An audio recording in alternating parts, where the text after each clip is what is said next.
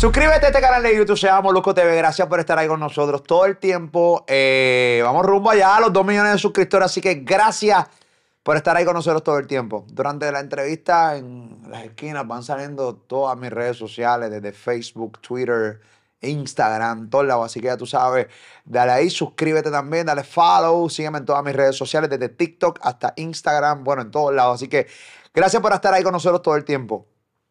Voy a entrevistar a un pana que nunca he tenido la oportunidad de entrevistarlo de frente. La primera vez que lo entrevisté, hace 500 libras atrás, eh, mano, cuando lo presente quiero que ponga un pedazo de esta entrevista. Anda pa'l carajo, quiero que vean esto. ¿Qué artista que se quedó en esa época te hubiese gustado ver en esta? Eh, por ejemplo, Dari Yankee de esa época. No, claro. Entonces, digo que el- eh, de repente hay muchos artistas que no lograron pasar esa pared, por llamarlo de alguna manera. Fueron pocos. Son pocos Sí. los que lo lograron. Eh, y cuando hablo de esta pared, la pared nueva, esta pared nueva que hay ahora de, de este negocio más grande, gigante, millonario, pero más que millonario, eh, donde no hay limitaciones a la hora de crear. Para mí, más que una entrevista, hacer una conversación como la tuve recientemente con Carlos Vega. Ambos son mis hermanos, son tipos eh, leales, específicamente este es la alerta que camina.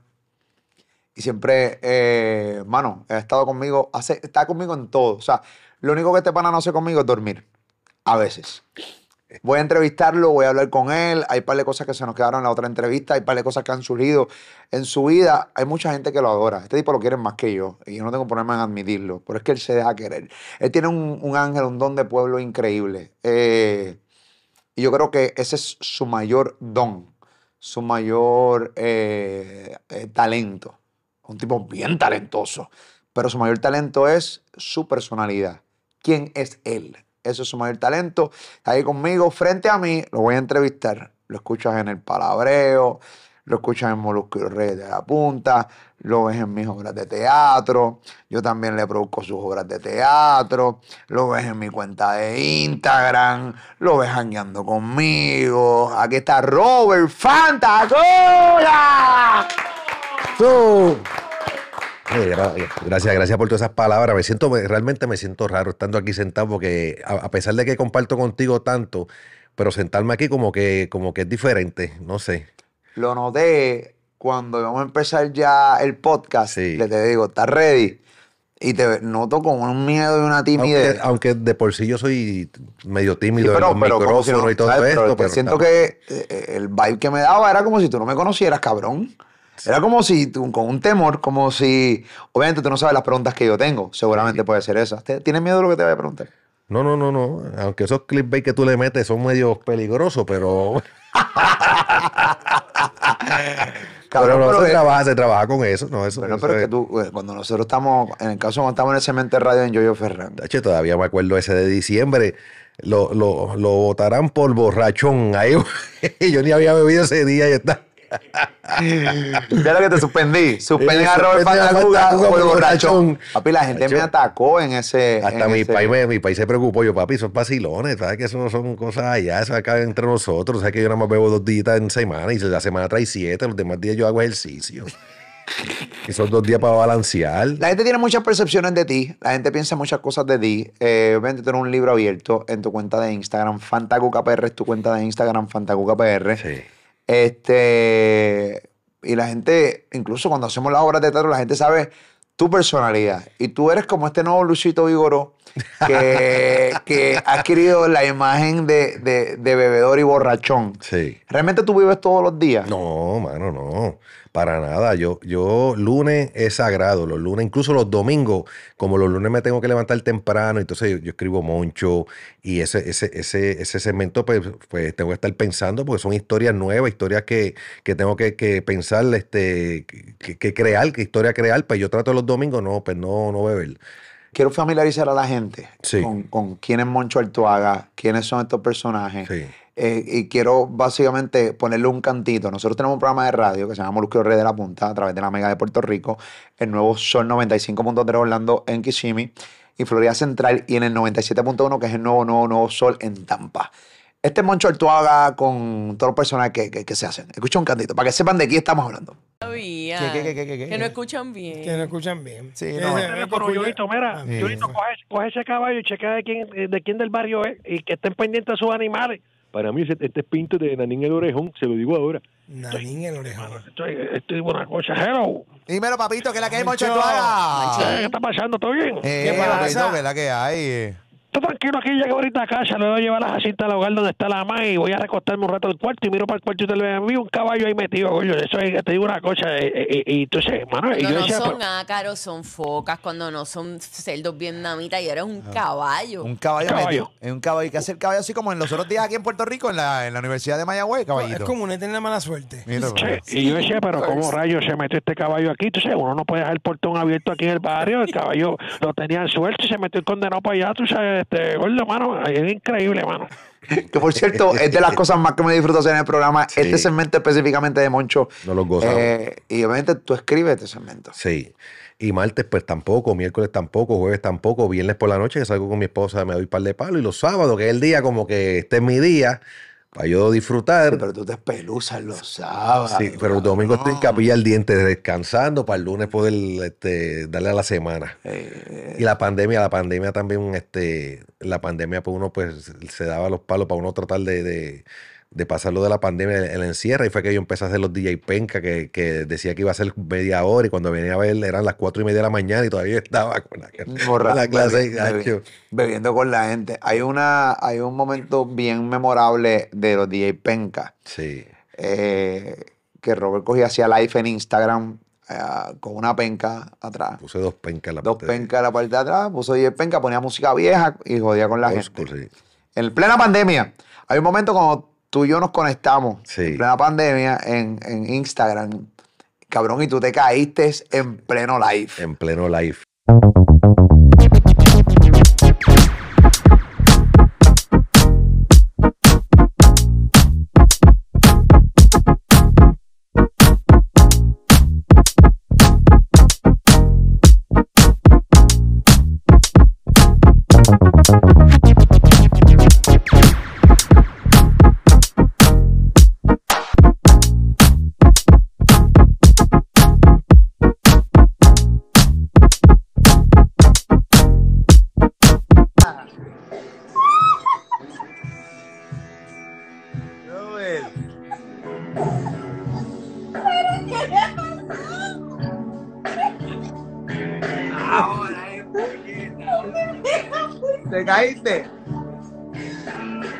Te caíste, cabrón.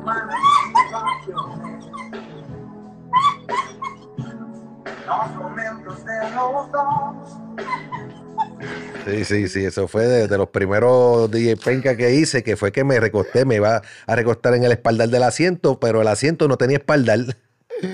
Papi, papi, es el momento más cabrón. Pero mi esposa eh, quería No, esa morir. risa, pa- esa pavera de, de Claudia me, me- Eh, que- esa porque, contagiosa. Porque tú pensaste que nosotros nos dimos cuenta que tú te habías caído. No, y yo tampoco Y- me di cuenta hasta que caí en el piso, que yo empiezo a ver el piso así, y yo estoy tratando de cómo reincorporarme, y yo gateando así hasta que me trepo. Y yo, diablo, espérate, yo me caí. Este, yo vine a, reaccionar abajo en el piso cuando me caí. Robert, ven acá, ¿qué tú querías hacer de niño? O- o- analiza tu vida hoy. Analiza tu vida hoy, que eres el creador de los personajes Moncho Potoco, no, Moncho Junito Perse, Sí. eh, Zane, Fede, Yoyo Ferran. Analiza tu vida hoy. El tipo que crea personajes para un programa de radio, eh, el que hace obras de teatro, el que hace gira por Estados Unidos, el tipo de redes sociales, versus lo que tú realmente querías hacer de niño. ¿Que te, ¿Tenías algún, alguna... De niño no tenía nada claro de, de- de yo hacer. Incluso mi papá trabajó en radio y yo no veía la radio como manera de yo trabajarla. Este, incluso yo tengo que hacer de yo con 12 o 13 años imitando a mi papá con canciones de las que él escuchaba, grabándome como si estuviera lo- locuteando, pero no lo veía como un trabajo, lo veía como yo para, pasar, para matar el rato. Incluso cogí una clase de teatro en, en empleo de verano en el 92 por ahí y sin pensar que años después, 20 años después, eh, yo, yo iba a estar haciendo teatro. Y te digo una cosa que yo jamás pensé que esto yo iba a estar haciendo, ni la radio ni, ni el teatro. no, no tienes miedo que esto algún día se acabe. No, no es miedo, porque yo sé que esto va a pasar. Claro. Y mentalmente yo estoy preparado para eso. Tú estás preparado para ya salir, de- ¿sabes? Que, que, que va a llegar ¿Verdad que- nuestro momento y off. Sí. Se acabó. sí, yo estoy, yo estoy, yo estoy, créeme que estoy. Recuerda que yo, de los 22 años que yo llevo en radio, los últimos 5 años es que he estado de lleno en esto. Mientras yo hacía radio, yo vendía lotería, cambiaba lotería, trabajé de, de seguridad en una escuela, hice tantas cosas que no, como que nunca puse esto de la radio como lo primordial hasta cinco años para acá. Pero como hice todos esos trabajos, pues el día que se acabe lo de la radio, pues, eh, pues haré otro tipo de trabajo, que no es la primera vez que lo hago, ya lo he hecho anteriormente. Pero te estás preparando económicamente para ese fuetazo. Económicamente, bueno, sí, sí. Voy, estoy ahorrando ahora mi chavito, que gracias a Dios este año pues, pues me ha ido súper bien con las obras que, que he hecho, más la obra que voy a hacer ahora de, de Los Boricuas no van al cielo con Carlos Vega. Este, y preparándome en ese sentido también. Tú sabes que yo no sé si, o sea, yo sé qué va a pasar. Y, y pero, eh, o sea, Mi sueño es, mira, mi sueño es, ahora que ¿Cuál es tú mencionas sueño? eso, mi sueño es poder hacer 30 años en la radio. Con, si yo hago 30 años, yo me voy a sentir satisfecho porque hice 30 años en un trabajo que yo jamás pensé que iba a hacer. o sea, no- según los cálculos, mm, te quedan ocho años. Según los cálculos, me quedan 8 años, esperando que sean 15, ¿verdad? Pero según los cálculos. pero, es lo que, pero es lo que yo me pongo, porque recuerda que nosotros nos criamos con esta mentalidad de que tú le metes 30 años al gobierno y te retiras. Pero yo hacer 30 años en la radio, algo que yo jamás pensé, y para mí eso, eso para mí es un logro, un gran logro. 30 años. Wow. Pero con el chito yo llevo 26. Por eso, sí. Yo empecé a los 16 Yo, años. tengo, yo llevo 22. Yo, sí, yo, obviamente yo creo que yo voy a cumplir los 30 años. Sí, sí, sí, sí. Pero cuando, cuando analizo, que creo que yo lo he hablado anteriormente, cuando yo analizo, me, me veo fuera de la radio, me pongo triste. Claro, va a llegar el momento que yo no voy a querer tener este trajín de vida. Sí. Entiendes lo que te estoy diciendo, pero... eh, y además cuando tú ves a Ganter y Funky todavía, cabrón. Que son dos locutores de aquí de Puerto Rico, Claro cabrón, que que desde- llevan, desde cabrón, desde que... escuchándolo. Cabrón, ellos empezaron en la radio blanco y negro, cabrón. Sí, ¿Entiendes? yo- Entonces están ahora mismo... Todavía están al aire. Oye, estamos hablando de cinco décadas que llevan trabajando en la radio. 70, 80, Con buenos 90, números. 2000, 2010, 2020. cin- seis décadas este, trabajando en radio, que eso es algo increíble. Y con buenos números. Mucha gente dice que tú no hablas mucho en, en el programa. Eh, y, y yo, y yo hago el intento, o sea, no es por mí. Porque antes posiblemente yo era un poquito egoísta a la hora de darle oportunidad a, a- a los integrantes del programa. Y eso es la verdad. Sí. Pero ahora básicamente No, no, tú eres, no. Mano libre. Tú, sí, tú fluyes. Incluso tú, tú, me, tú me dijiste a mí, ¿cuántas veces tú me dijiste a mí? Ya renuncia a lo que estás haciendo, vente de lleno aquí a trabajar con nosotros. Pero yo soy una persona que yo pienso las cosas tantas y tantas y tantas y tantas veces que yo siento, yo espero como esa vibra, eh, ese, ese, ese, qué sé yo, no sé la palabra para decirte en este momento, no sé si es, eh, este, una corazonada. una corazonada, una corazonada de que este es el momento. Y siempre, siempre lo he hecho así. Pero yo recuerdo, tú trabajabas en la lotería. Tú trabajas en una lotería. Yo te veía vendiendo billetes de la lotería. Y yo me iba a veces en clase encabronada porque te decía, vente para acá full time. Sí, sí. No, lo que pasa es que esto, con esto yo cuadro, pero tienes, tienes que venirte para acá full time porque si tú quieres que realmente demostrar que puedes hacerlo en el aire, yo te tengo que abrir el micrófono, tú te tienes que pulir para yo poder conseguir, para No, yo, claro. yo poder abogar por ti y decir, este tipo no tan solo hace personaje, también es talento en el aire. Sí. Pero si no había esa Pasa parte... que yo, yo, había, yo había cogido unos cantazos y, y- y es- y estaba el miedo. Recuerda que cuando yo, yo estaba en Mace con Coyote y Candy, yo, yo había renunciado prácticamente al trabajo, me, fui de lleno a la radio por las mañanas, compré casa, compré una guagua nueva y a la semana nos votaron a todos. Botaron a todos. Y yo con un apartamento de un mes, una guagua de, de dos meses. Y yo, ¿y qué hago, ¿y qué hago ahora? Ahí fue que tuve, eh, gracias a Dios que esa semana o tenía que renunciar por completo o me reincorporaba al trabajo. Pude reincorporarme y ahí también para completar, pues empecé a vender lotería por el lado en los barrios y en, en Loíza, en, en diferentes sectores de Loíza, por, por varios años. realmente cuando yo te pedía que renunciaras a la lotería y renunciaras al trabajo, a la colecturía como tal. Sí, Que ese era tu trabajo. Tú eras empleado de gobierno sí, por 15 años. por 15 años y vendías billetes por lado Sí. mientras hacías los personajes. Tú llegaste a trabajar en la colecturía y yo llamar, nosotros llamarte a la colecturía Sí. para hacer los personajes. Tengo un brequecito que tengo Y una... yo escribiendo, mientras atendía una persona, yo escribiendo, se me suscribió, para, ta, ta, ta, ta, dame un segundito, pa, pa, pa.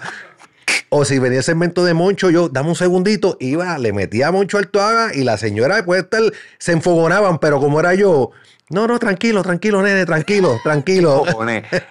Sí, no, pero recuerda que yo, recuerda que yo, yo, cuando salía por ahí con ellos, yo compartía con, con todas esas personas y, y era como uno más de ellos, este, compartía como si fueran fa- familias mías. Y hoy en día todavía yo sigo, el, el mío tiene un negocio en Loíza y yo me siento ahí, estoy ahora hablando con los vecinos, con los que viven, los que yo atendía de, de antes. ¿Por qué no querías renunciar a la colecturía? ¿Por qué te rehusabas a irte de lleno al programa Molusco y Rey de la Punta? Porque, porque no, no, no había sentido esa corazonada de que era el momento. ¿Y cuándo sentiste Cu- esa- Porque ya había una presión, eh, se meten, se- este, ya yo, ya yo me habían, Loíza se había cerrado, me mandan para Torrey. A Torrey yo traté de, que me cambiaran a part-time, pero el gobierno, tú sabes, los revoluciones que tiene el gobierno no, sabían ni la hora que era con, eso que había hecho Alejandro García Padilla para, aceptar part-time en el gobierno. Ellos no sabían cómo hacerlo. Yo tuve que empezar a trabajar de 6 a 2 y a las 2 arrancar para la emisora para, poder hacer el programa. Y dije, no, mano, ya eh, eliminaron un montón de beneficios a los empleados y no, este es el momento. Y me fui, renuncié después de 15 años y me metí de lleno acá a la radio. Y ya pude, y también con, ya tenía un mejor contrato también en la emisora, que fue el segundo contrato que yo, que yo cogí. Ahí yo podía pues ma- maniobrar. Sí, sí, sí, sí. Bueno, Ay, me fui porque abrí también el negocio en, en, en, en Cagua, que abrí un negocio en Cagua para poder dejar acá y buscarme los otros par de pesos acá en, la- en el, pro- en, en el pop que yo había montado. Pero eso fue un error porque eso ahí, ahí lo que hice fue perder todo lo... Todo lo Ese fue papi, el fracaso más grande que Robert Fantaco ha tenido, yo creo que tú lo cuentes porque vamos a reírnos de tu fracaso. Yo creo que bueno reírnos de los fracasos. Ok, Claro. hay dos grandes historias que la gente debe saber para que logren entender cómo se nivela un ego. ¿Cómo tú nivelas tu ego? Y te das cuenta que por más rating que tú tengas o más números que tú tengas en YouTube, lo que sea, eso no significa que va a ir gente a comprarte algo o vas a dar un palo en, por ejemplo, un pop.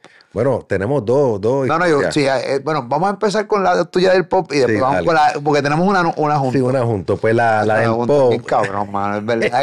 Cabrón, cuando escuchan historias de van a mearle la risa, cabrones. Pues la, la del pop fue en, en el 2016. Yo tenía este dinero que había ahorrado y yo, pues vamos a montarla. Me, me asoció con un amigo mío y montamos un negocio en, en Cagua.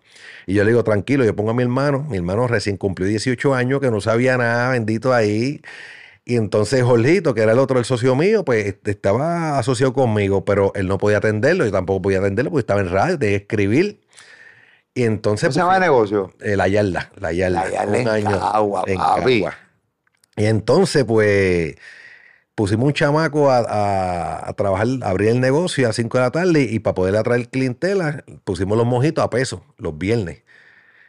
Entonces el chamaco decía que no había mojito porque decía, ah, eso está brutal, uno hacer un mojito para un peso, porque era peso, pero, pero que pantalones. pero- El bartender. el bartender, papi, el el bartender por sus bartender, cojones, que no es dueño. que no era el dueño, que, y la gente empezó a quejarse. Ese fue uno de los primeros. O sea, el bartender, para, para que tú veas los cojones de mi tierra. Entonces se llaman los cojones Sí. de mi tierra. O sea, el bartender por sus cojones no quería eh, ejecutar la instrucción de los dueños, que era vender mojito a peso, porque peso. está cabrón hacer un mojito para, por para un que peso, un peso. por un peso que se va a beneficiar él porque la gente dice, diale un peso, pero le puedo dar dos, tres pesos de propina. Se beneficiaba, pero no lo vio así. Se enfogonaba, sino que era llegué lleva tarde. Entonces yo tenía a mi hermano de 18 años, era el chamaquito. Entonces el party grande, que era el de mi cumpleaños, que estaba eso reventado de lleno, se va la luz, papi. Eso fue un aguacero cabrón, se fue la luz. Llegó el electricista y veo el electricista con un cigarrillo y con el aguacero bregando con la cablería, una cosa. Yo digo, yo creo que fumando esto gares, cabrón. Con el cigarrillo en la boca, bregando, bregando con, con la cablería. Y yo, y yo, ah, no, mano, esto aquí esto va a explotar aquí, Dios mío. Y, y gracias a Dios, pues ese día fue este, se dio bueno. Eh, ese fue el único que. Pero, ese día y, y- y el otro que llevé allá había también, que se dio, se, se, reventó pero, eso ahí. cabrón, pero yo, yo llegué ahí creo que un par de veces ese negocio Sí. Y cabrón, porque también tú traes garete, tú pedías bebidas y comida para todas las mesas y a veces terminabas con todos tus amigos, nunca pagaban nada, Sí, no, te eso- cogían de pendejo. Yo llegué a ir allí y yo, mira, ¿cómo te debo? No, no, no, no, dale, dale, dale, dale, dale. Sí, me pasó como mi abuelo, mi abuelo pasó igual. Entonces, y, y, y, y bregar con personas borrachas, yo no puedo sobrio. Tenía que estar igual que yo, borracho. Una vez, una vez, una vez, un tipo que era el problema, un tipo se, este, se metió con- pues, a, a pelear. Estábamos, porque el seguridad lo sacó y el tipo quería meterle a mi hermano. Y yo fui, hablé con él, salgo afuera, olvídate, no, deja seguridad. Yo fui a donde él estaba aparte peleando solo, el chamaco. Yo a donde él, mira, papi, ven acá. Empecé a hablar, buscarle la vuelta. No, tranquilo, papi, mira, este negocio, mira, yo recientemente lo, adquirí, ¿verdad? Esto es para nosotros pasarla bien, pero es que con esa actitud no puede, papi, no puede estar aquí en esa actitud, mi hermano. Este negocio, este, yo estoy aquí bregando, porque yo trabajo en, trabajo en radio, yo soy cago Yoyo Ferran. Que tú eres Yoyo. No, yo casi le jodo el negocio de Yoyo Ferran, no puede ser. Tipo me abraza. Este, yo le digo, no, tranquilo, papi, por otra ocasión, pero así tú no puedes venir para acá. La cuestión, pero estaba, no, él había llamado personas. Llegaron las personas, me vieron, hablé con ellos, no, tranquilo, dice, ah, qué tipo está borracho, no le hagas caso, y se iban. Ok. Y según me enteré, el chamaco salió de por ahí y parece que chocó más adelante, pues estaba, estaba, Estaba sí, estaba hendido. Estaba borracho. Eh, obviamente ese negocio cerró. Sí, un año. Después viene Huracán María. Ah, Nosotros se lo damos uno- a, un, a, un- a un a una persona que le barató el negocio completo. Este, porque iba a hacer otro negocio. El socio del- de la persona que lo cogió parece que se, se desapareció y nos entregó el negocio. Así es baratado. Y nosotros, espérate. Y entonces el socio mío lo, lo metió, le metió un caso para reclamar ese dinero de los daños y todo eso ¿Y qué pasó con eso? que se murió y, y se fa- fa- lamentablemente falleció y, y nunca pudimos, nunca pudimos, nunca pudimos. Eh, eh, cobrarle el dinero Cobrar el perdido. dinero. ¿Cuánto dinero perdiste, cabrón, en ese negocio? yo como 20 por ahí, que era lo, lo que yo tenía para arrancar, Ah. que vine a recuperar los otros días fue que vine por, por hasta, A recuperar. Sí, a por fin a, a bregar eso. Cabrón, es que Robert Cinco años después. llegaba y se bebía la barra con la gente, cabrón, allá adentro. Que no podía, me ponía, me ponía ansioso de regar con, con, con borracho y yo sobrio así y, y tenía que estar Pero tener negocio es un problema, te roban también. Sí, no. Los, los papi. bartenders te roban, Sí, te sí, es problema. hay, mucho, hay mucho riesgo y si tú no estás pendiente, si yo, si yo no tuviera nada, otra cosa que hacer y, y eso era lo único mío, yo lo hago. Pero tengo que estar yo ahí. Porque de legales hoy, y hoy en día, como están que no consigues empleados, que si tú estás yo en radio, que me, mira, no abrieron el negocio, no, el estrés no me va a permitir. Robert, ah, vamos a hablar de música, donde tú eres bueno. Este. Muchas veces yo entrevisto personas y tú ves la entrevista y me, me comentas cosas. Vente, Sí. coméntalas tú. Re- realmente, yo creo que la historia de reggaetón es lo más que la gente ha alterado en, en, en entrevistas. O sea, la historia de reggaetón es distinta, depende de la persona. Que la a- cuente. que la cuente. Sí. ¿Cómo, cómo a ti, te, a ti te, te molesta que, que- que cojan y alteren la historia del reggaetón? ¿Cuál es la verdadera historia del En un, reggaetón? en un momento dado me, me- como que, porque yo decía, contra, el reggaetón salió de aquí de Puerto Rico, ¿cómo es posible que hace seis años atrás, cuando yo abrí la página que viejera, la persona que documentaba los videos de Underground era un peruano que se llama Joel Smith de Neganja? ¿Cómo es posible que el rap en español, cuando salió Vico Sí, la página de rap en español la, la tiene un mexicano? Y yo decía, coño, no hay un puertorriqueño que, que documente estando tantas personas. Y, yo, y por eso muchos me atribuyen a mí como, como la enciclopedia, porque cuando yo abro la página que viejera y empecé a documentar todos esos discos que yo tengo, todos esos CD, pues muchas personas lo, lo vieron de- en un principio conmigo. Pero hay un montón de personas que tienen la misma o más que de lo que yo tengo. Y yo quería hacer eso, quería empezar a subir cassette y CD con la historia. Pero cuando yo empecé a ver este videos donde salía Sexy Boy, Jorge Oquendo, que es el de Prime Record, que estaba DJ Negro, que estaba este, los de aquella época y no se ponían de acuerdo, cada cual se, se iba para su lado. ¿Qué, qué me quería decir eso a mí? Si los que, que empezaron desde un principio no se ponen de acuerdo, ¿cómo uno va, cómo uno va a, a saber realmente cómo es, cómo es, cómo es esto? O sea, que la historia del reggaetón, nadie tiene la verdad absoluta. es que se atribuyen a su si, si tú escuchas a Jorge Oquendo, Jorge Oquendo te la va a poner a su perspectiva, a su, a su manera. Si tú escuchas a DJ Negro, igual. A Playero, igual. Pasó la otra vez aquí cuando entrevistaste a, a Rubén DJ.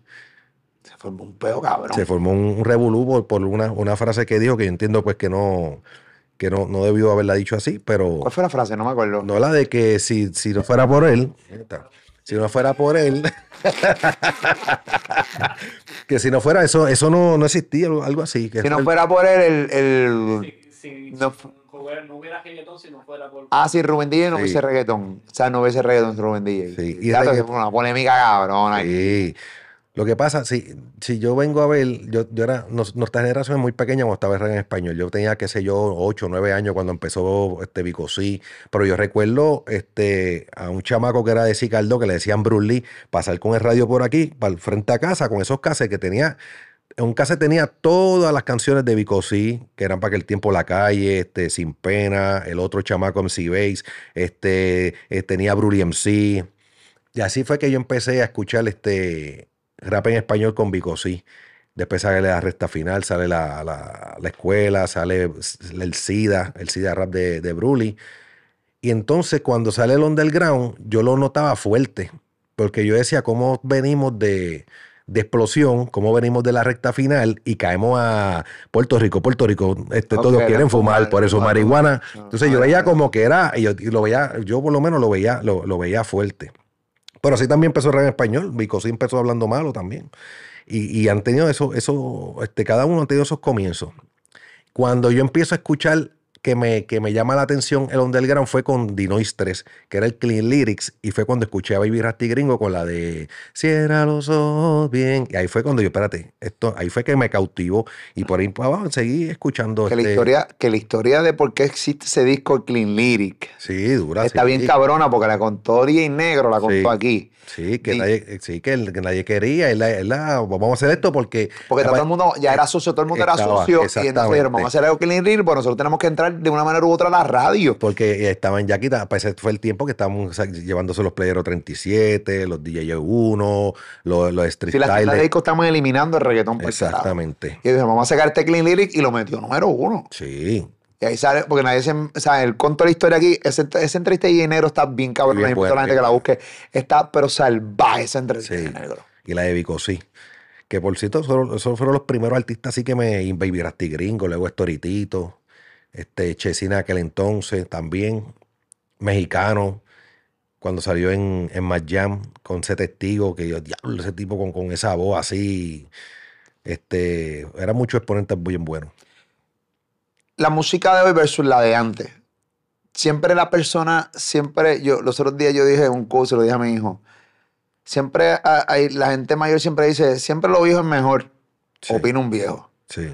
Siempre lo viejo es mejor, opina una persona mayor. Yo soy de los que pienso en que hay cosas de hoy que están geniales y me parecen maravillosas. Pero específicamente, el- perdón, lo de la música. En la música específicamente, ¿tú te disfrutabas más la música de antes que la de hoy? Lo que pasa es que la música antes tiene un plus que es la nostalgia, el recuerdo.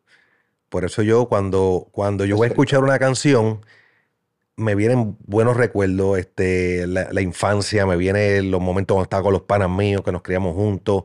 Y eso, eso conlleva también ese recuerdo. Y por eso uno siempre cae, y por eso yo siempre digo que la, la- la música que tú escuchas en la adolescencia es la música que va a ser tu favorita siempre. Por lo menos para mí lo que yo escuchaba a los 14 años, 15 años, que al momento me sale, y no solamente en reggaetón, porque yo escuchaba a Kurt Cobain cuando estaba en Nirvana, cuando salió Smell, eh, Smell Like Teen Spirit, que eso fue un palo, Rosette, que es de mi ban- banda favorita, Listen to Your Heart, y todas esas canciones, y la mezclaba. Pasa que nosotros antes teníamos una gran variedad de música, teníamos a un Boyz II Men, después teníamos a un, este, ponían a Olga Tañón, Jerry Rivera, un Gilberto Santa Rosa, ponían este un reggaetón para aquel tiempo era el Playero 95, el de A dónde voy, siempre me la encuentro en Si Stop Reggae, que había una gran variedad para aquel entonces. Sí, que la gente era bien variada. La gente podía Sí, escuchar de todo. de Te podía escuchar merengue, salsa, reggaetón. Jerry Rivera un ídolo en aquella época. O sea, una estrella. 92. Es una estrella. 20, sí. Una estrella cuando sacó todos esos discos, Amores como el nuestro. O sea, una barbaridad.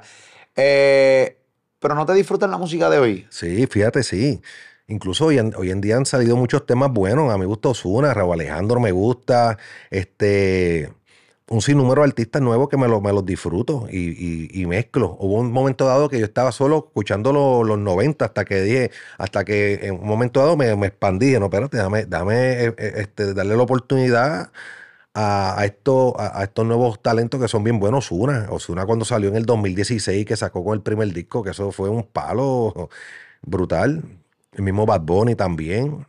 Raúl Alejandro y Cortés son muchos, son muchos, mucho talento. Vamos a, ok, vamos a hablar un poco de la canción Punto 40 de Baby Rasta con Raúl Alejandro. Sí. Algo que a mí me molesta y es que la vieja escuela, específicamente los fanáticos de la vieja escuela, que si quieren venir a ver conmigo, yo soy fanático de la vieja escuela porque yo soy de la misma época de, de la gente que voy a hablar. Yo tengo 42 años y todo lo que tú acabas de contar, todo ese tipo de canciones, yo las escuché en un momento dado. Sí. Desde Brulee MC, desde los Dinois, DJ Clean, DJ Joe, todos esos cassettes yo los tuve. Así que dicho eso, eh, no era el tipo más underground, pero yo me acuerdo que usaba mis pantalones cross color. O sea, yo era caco. Usaba mis Kansas, cabrón. Yo los llegué a usar. Oye, a veces, a veces como que me quieren excluir de este mundo urbano por, por estos pendejos que les salen los cojones a excluirme. Y me molesta porque yo, primero, soy de la cuna de reggaetón. Yo, yo, yo me crié en Carolina. Sí. De, de ahí to- todos estos tipos. Yo vestía urbanito. eh, aunque nadie me la creía y me la capeaba. Este, ¿Entiendes lo que te estoy diciendo? Entonces, de repente, veo la canción de Raúl Alejandro con Baby Rasta, que cuando analizo los comentarios negativos son un chorro de viejo. Un chorro de viejete, como nosotros. Mire, viejete, te voy a decir una cosa. Es cogiendo una canción que le hicieron el remake, solamente cogieron el coro. Y en el medio, todos los versos, todos son es nuevo. Sí. Con los estilos nuevos. Incluso Baby Rasta cantó el flow de ahora en el 2022. ¿Entiendes? Para Le no met- quedarse. Y le, metió para, nueva, y le metió nueva letra. Nueva letra, pero con Flow 2022. Sí, para sí. demostrar versatilidad. Claro. Que por eso es que me gusta la parte de Baby Rasta, porque demuestra versatilidad y que se puede codear con la nueva, con la nueva escuela de la música urbana. Sí. Obviamente Rao, que es uno de los top. Entonces, incluso Baby Rasta hizo hasta un escrito y toda la pendejada. Porque, porque mucha gente de su generación, de los que lo siguen a Baby Rasta y Gringo, desde, desde chamacos, que son adultos hoy, se molestaron porque utilizaron la canción de Punto 40 para hacerle un Ese remake. clásico, ese clásico. Ese clásico. Sí. Yo te tengo dos preguntas. Uno, ¿a ti te molestó ese remake? Y dos, trata de analizarme. ¿Tienen razón de molestarse eh, eh, los fanáticos de Baby Rasta y Gringo porque hayan cogido er- eh, esta canción de Punto 40 y Raúl Alejandro le hizo un remake? Yo subí ese, yo subí el parte del video y a mí me cayeron encima. Y que para que me caigan a mí encima se necesita, porque siempre son más los comentarios buenos que, que negativos, pero ahí yo, a mí me gustó la canción. Me gustó, lo más, lo más seguro es porque la gente se molesta. Una, porque es un clásico de Bibi Rasta y Gringo de, del 97. Otra, porque Raúl Alejandro, no asocian a Raúl Alejandro hablando de punto 40. Pero si tú escuchas la canción, prácticamente no están hablando de, de la, de la arma. Están hablando de, de- otras cosas, de, de mujeres y De Jeva. de Jeva. Este, para mí, para nada, no me, al contrario, me gustó la parte de Raúl Alejandro, este, me gustó la canción, Baby Rasta también. Incluso eso, eso ayudó a la misma canción, al mismo clásico, para que una nueva generación, estamos hablando de una canción que tiene 25 años, una nueva generación que no ha escuchado esa canción, va a ir a buscarla. bueno, fui yo y fui a buscar The New Prophecy, donde sale esa canción, el disco de primer disco de Baby Rasta y Gringo. Y eso es lo que ayuda también al mismo artista, al mismo Baby Rasta y Gringo, de, de ir allá y conocer un poco más también de estas nuevas generaciones que, que, que sepan de Baby Rasta y Gringo de su inicio. Pero, por- pero ¿por qué se molestan? Pues porque ven que es un clásico, son bien celosos, la generación de nosotros es como que bien celoso con esos clásicos. Es que no se nota que son más celosos con estas canciones no que se la van a, y, y recuerda que hay muchas personas que no se la van a dar este, a la nueva generación porque son las personas que piensan que el old school es lo, lo, lo clásico porque lo vivieron y eso también lo puedo entender. Pero no, tampoco no podemos cerrarnos y, y- no querer escuchar lo que está pasando ahora, que es lo que le gusta a los hijos de nosotros. Yo no puedo decir que esa, que esa música, eh, eh, como dicen, que es mala, porque nuestros hijos están escuchando esa canción y sabrá Dios en 20 años dicen, con esa canción fue que yo crecí y esa es la mejor, la, la mejor época. Porque nos pasó a nosotros, nos- a nuestros papás también le pasó también, ¿entiendes? Pero se molestan, a mí me criticaron eso de que cómo dañaron, ah, que si dañaron este, ese clásico. Yo dije que no lo dañaron, pero fue que una vez alguien me escribió de que yo en un podcast dije que hay clásicos que no se deben tocar.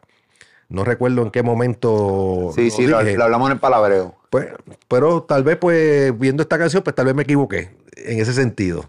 Pero tú dijiste que punto 40 era un clásico que no se debía tocar. No, no, yo no mencioné punto 40. ¿Cuál tú mencionaste? Yo ¿Te no recuerdo, fue alguien que me escribió eso, que yo dije que no podía decir dos cosas porque un palabreo yo había comentado de que hay clásicos que no se deben tocar. los palabreos, porque eso ya grabado. Entonces uno no se puede contradecir, porque eh, también la gente, pues la gente tiene que entender una cosa. Uno opina una cosa hoy, pero mañana de repente, por X o Y razón, puedes opinar otra. Claro. Porque así es esta pendejada. O sea, la gente no puede coger y una cosa vieja eh, siempre Y atacar tú lo que analizas y a veces, a veces uno en caliente pues opina de una manera, después tú pa- va pasando el tiempo y tú vas cayendo en cuenta, vas, va- vas pensando en otras cosas adicionales que le suman a, a lo que tú estabas hablando y, dice, y, y puede cambiar tu opinión. Claro. Entonces, pues a mí, me, a mí yo, yo leí los comentarios. Es para que Baby Rasta tú lo se vaya a mandar fuego. O sea, Sí, sí, hacer un escrito. Es que básicamente fueron bastantes. Que fueron O sea, muchos, fue parece que una generación, fue mucha, una generación que, que se, se molestó prácticamente. ¿Qué, qué clásico tú crees que, que si lo tocan también la, la vieja abuela se va en cabrón el full? Hablo, si, si a suponer si sacan, si sacan la química de Llavia, este, si sacaran este más atrás, si sacaran este el bocón de Chesina, me imagino yo que también si lo sacan alguien de esta generación, me imagino que se, que se molestarán. Este, ¿cuál más te puedo decir? Alguna de Tego Calderón del disco de la Vallarde. Uh. este, que quieran hacer una nueva generación, tal, tal vez pues te puedan opinar también lo mismo. Hay clásico. Es que todo depende de quién te los toque. Sea, depende del artista también, pero también pasó con la. Nos mencio- a mí- en los comentarios también mencionaron la de Yandel, con, con de, de la de DJ Blast, que la cantó con Anuel, este, que le hicieron de nuevo. Con mi reggae muero. Sí, cabrona. Pero también la, también la criticaron. Pero, Porque, la, pero era- estos tipos, bro, es que se compran una puta vida. ¡Cómprate una puta vida! Vamos a comprarnos puta vida, brother. Esa canción de Anuel con buena, está Yandel buena, está sí, cabrona. sí, está buena, me gustó, me gustó. Con mi reggae muero. Y el beat está cabrón. Yo, incluso, tú me preguntas a mí, yo creo que es de las mejores canciones de ese disco de Yandel. Sí, sí. Me gusta, a mí me gustó mucho esa canción.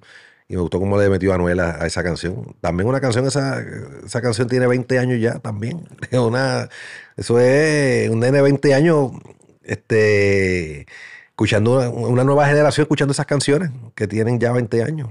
¿Te gusta el palabreo? ¿Te gusta hacer el palabreo? Sí, sí. ¿Te disfrutas el palabreo? Sí me lo disfruto. ¿No lo haces obligado? No, no, fíjate, no. No, ¿Te porque encojonan las opiniones de Mario ahí? que si me encojonan. Sí, a veces, o, o las de Coyote. Eh, o sea, mu- Hacho, que tú sabes que para yo encojonarme eh, es complicado. Sí, pero no, no, ok, pero de- dentro de tu mood de encojonadera, tú- yo sé que para ti, tú no, tú no eres un tipo que te molesta, tú no lo coges nada personal. Muy pocas veces te he visto molesto, pero hay opiniones que tú puedes decir, este tipo está opinando. O sea, en, el- en, en el overall, cuando tú ves a Mario y a Coyote ejecutar, porque realmente cuando estamos en los palabreos, cada cual tiene su espacio para opinar. No, claro. Y de repente chocamos los cuatro ahí. Y más ahora que ahora realmente está la verdadera polaridad. O sea, la verdadera pelea, las verdaderas opiniones encontradas full. No como antes que vivíamos en un, en un medio gris, que no nos atrevíamos a hablar mucho porque los artistas se molestaban o los manejos se molestaban. Ahora estamos paquiti por Sí. medio. Sí. Eh, Lo que pasa es que, que a ambos yo los respeto mucho. Porque tienen el conocimiento, han trabajado de lleno ambos, este, de Ma- Mario Coyote, que me dio la primera oportunidad en radio. Este, y a Mario, pues yo lo escucho. Es verdad que se va 30 minutos, 40 minutos uno escuchándolo, pero, pero no cree el cabrón en el No resumen. cree, él no cree, cree, no Mario, cree, no cree en el resumen. No, entonces, no, empieza con, lo- con los tiempos, las velocidades de la canción y todo eso. Pues ahí ya, rayo, aquí, aquí se chavó este, lo que vamos a estar hablando aquí nosotros. Pero no, no, es rara, es rara la vez que me pueda molestar con, con, contigo, con el mismo Coyote, con el mismo Mario. Robert, hablemos un poco de, de, de nuestra vida juntos. ¿Cuántas veces tú me has tenido que salvar la vida? No, muchacho, no. Unas cuantas. Una- unas cuantas. Trata de, de recordar, o sea, eh, seguramente de las que me he enterado y de las que no. ¿Hay, hay, ¿Hay alguna vez que tú me hayas tratado de salvar la vida y cuando hablo de salvar la vida de que gente se haya molestado por algo que yo haya dicho en radio o por aquí por YouTube, que me hayan querido arrancar la cabeza? Sí, en varias, en varias ocasiones me han llamado y, y yo le digo, ¿Qué intención?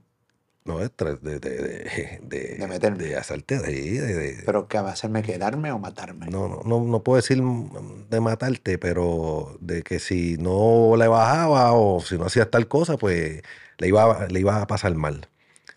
Pero siempre me llaman a mí porque, pues, como yo pues, conozco, los conozco a, mu- a muchos de ellos, desde, pues, trabajé en discoteca, trabajé en radio, en, en, en el underground, reggaetón, y me llamaban a mí como para suavizar la cosa. O me llamaban a mí para darme la queja y yo suavizaba la cosa. Yo soy, yo soy como el filtro. El filtro, que es el, el que, el que la gente. Yo soy como el psicólogo, el que me llaman y yo estoy hablando. Nada, una vez yo le a uno que me llamó y. yo no, tranquilo, yo, yo hablo con él, eso, eso no va a pasar. No, y, te, y, y le digo, y te agradezco, te agradezco que, que me hayas llamado y, y me hayas dado lo que estabas pensando. Y dice, no, tú sabes, porque eres tú. Pero si no, tú sabes que yo voy para arriba, no, no, tranquilo, tranquilo, yo hablo con él, ¿Cómo que yo tranquilo voy para arriba? como de que iba a llegar allá a la emisora o, o cosas así. Y entonces que hablé contigo y- y la, la parte que molestó, tú me dices, ¿cómo? Pero si ese es el momento, momento memorable, lo vamos a poner ahora. No, muchacho, no ponga eso, no ponga eso, no ponga eso. Una ocasión hace, hace un par de años atrás. O sea, que yo hice algo Fue que, le, fue que se tocó en un segmento, se tocó. Se, so- so- se tocó como en tres segmentos. Y tú sabes que nosotros antes le dábamos pata abajo, pero pata abajo. Sí, Este, antes, antes era duro, verdadero duro. Diablo, sí. Y eso, y eso fue. Y entonces yo lo iba a poner, porque de 6 a 7 siempre el programa es repetido. Y lo, iba- y lo iba a poner como momento, momento El momento memorable. Que era media hora más de nuevo de. De, de, De fuete. Muchacho, yo no, muchacho, no. No, no. Pero ellos conmigo siempre en ese aspecto, incluso en, discotecas que hemos estado, que, que tal vez que yo, yo, yo noto a veces las miradas y, y estoy pendiente siempre. Una ocasión. Pero me las he ganado.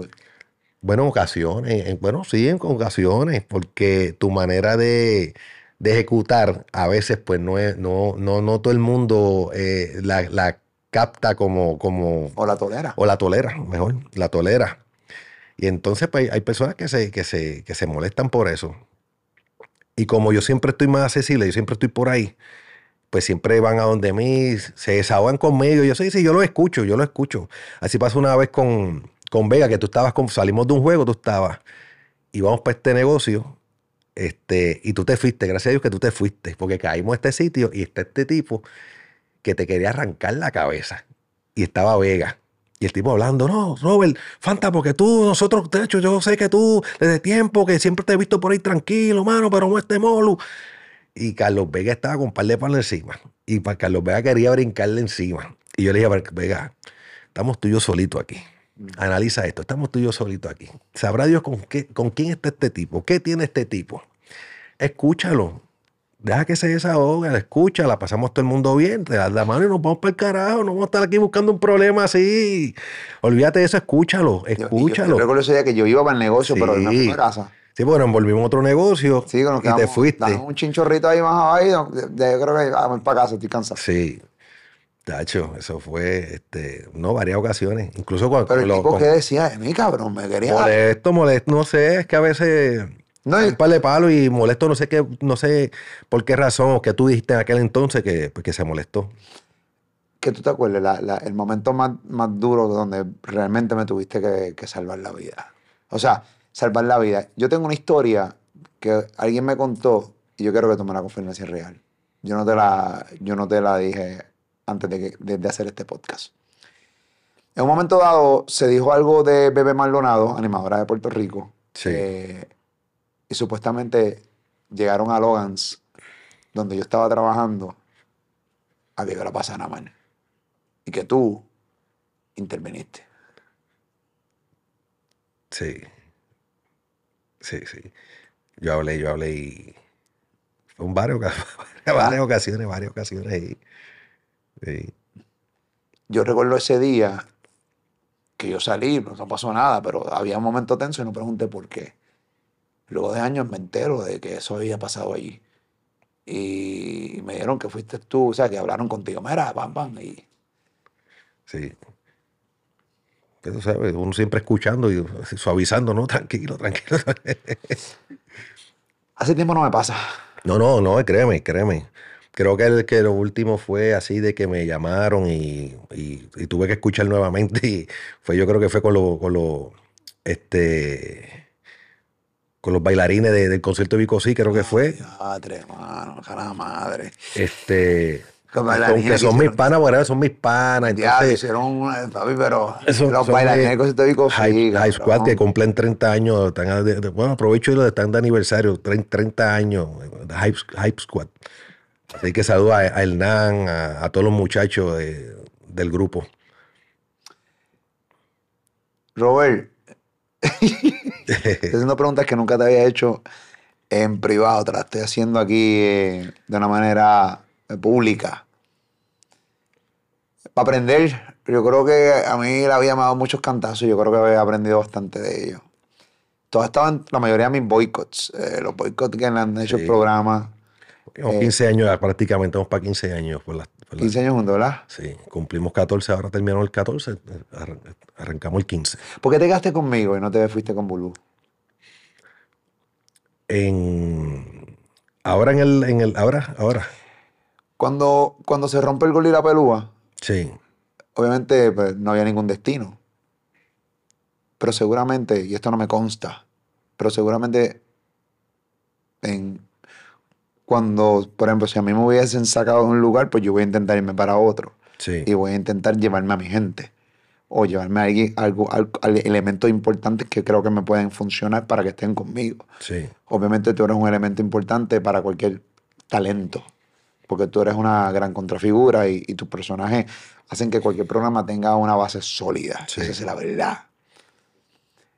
Eh, pero yo me imagino que en algún momento te tienen que haber hecho algún tipo de acercamiento. Yo te pregunto, ¿por qué te quedas conmigo? Eh, porque tú tienes la opción de irte con quien te diera la fucking gana en la vida. No, claro, claro. Y es por lo que te comenté ahorita las corazonadas. Este, yo no, yo cuando pasó lo de Bulbu, yo lo, yo lo, lo sentí mucho, ¿verdad? De que, porque yo decía, ¿cómo caramba? Algo que ha funcionado, algo que es algo exitoso, lo rompen, lo rompen de esta manera. 10 años, 10 años, 10 años número uno, este, con unos ratings brutales. Y entonces cuando surge lo que ella se va, pues yo, yo me quedé porque yo me, yo me sentía bien ahí. E- Este, no fue como cuando dos o tres años anteriores que tú te ibas a ir, que ahí yo, ahí yo, estaba atrancado porque no me sentía con el de, con el de irme, con el irme, este, para donde tú querías irte. No, no, en Arroyo Bichuela, tres años antes de que pasara lo de Burbu, Sí, a mí me han hecho una oferta en, eh, para irme a pasar el show exactamente. con Ali en aquel momento, para no- las mañanas. ah, ah, yo no sentía eso. Yo no yo sentía que, que eso no, como que eso- ese paso, como que no, como que no se debía hacer. Y, y- y me aguanté ahí. Yo decía, coño, mano, es que yo, diablo, si estamos bien aquí, ¿cómo es po- posible este, romper esto así de momento? Hasta que después tuvimos unos acuerdos y te quedaste. Cuando surge lo de, lo de la Bulbu ahora, pues yo me quedé porque, una, que yo veía, a- yo veía a Bulbu más de televisión que de radio contigo, pues yo he hecho unas químicas, tenía, hago obras de teatro, tú me, tú me diste una oportunidad de, de incluso antes de Bulbo fue que yo renuncié de, de mi trabajo. Y estaba yo, lo mío era en, en la mentalidad, lo mío era la radio. Porque yo de televisión, yo, no, una que no me gusta la televisión, no me siento, no me siento bien. Y yo veía más bien a Bulbu tipo, tipo televisión de llevar un programa de radio, pues no lo, no como, como número uno, no, no, la, no, no la visualizaba. Y entonces yo veía que podía estar contigo más tiempo, una por, por la relación, la amistad que tenemos, este, la química que tenemos. Entiendo que este, estar ahí en ese momento era, era, lo- era lo, lo- lo idóneo para mí. A mí te camino, ¿te hicieron algún tipo de acercamiento para alejarte de mí? Sí, oye, sí, sí. No hay este, recuerda que Bulbu es mi amiga también, ¿entiendes? Este, aunque ya no es la relación, no, pues no, no es lo mismo, porque ella pues está, este, en- trabaja en la radio, está en televisión, ahora con su canal y todo eso. Este, en un momento dado sí, se pasó, pero no, no pasó nada. Yo le dije que no, que no, que no se podía. Cuando, cuando pasa lo de Burbu, que, que obviamente tú tienes la historia real de lo que pasó, Sí. este, pues tú la viviste junto a mí. La gente siempre va a tener su historia, porque la gente piensa que pues, trabaja en SBS y dentro de la gerencia y como que están infiltrados dentro de los emails y de los SBS. Pero cuando pasa lo que pasa, que tú sabes lo que pasó, eh, que me cayó todo encima a mí como si hubiera eh, tomado la decisión yo Sí. de ese, de ese momento tan, tan, tan complicado. Que luego se monta el programa y que yo te doy, te digo, mira, mano, yo creo que tenemos que seguir para adelante. Yo entiendo que esta es la combinación. Obviamente me- la emisora me había ofrecido 20, 20 combinaciones. Me ofrecieron una entrar a Mimi Pavón, eh, entrar con, o sea, un montón de cosas que yo realmente le dije a la emisora. Que no te sentías. No, no, claro, yo le dije, no, no, yo no, no, no. O sea, ustedes hicieron esto, pues entonces déjenme a mí tomar las decisiones de lo que yo quiero. Y la emisora, por lo menos, pues, tuve que pujarlo, pero lo, lo respetó.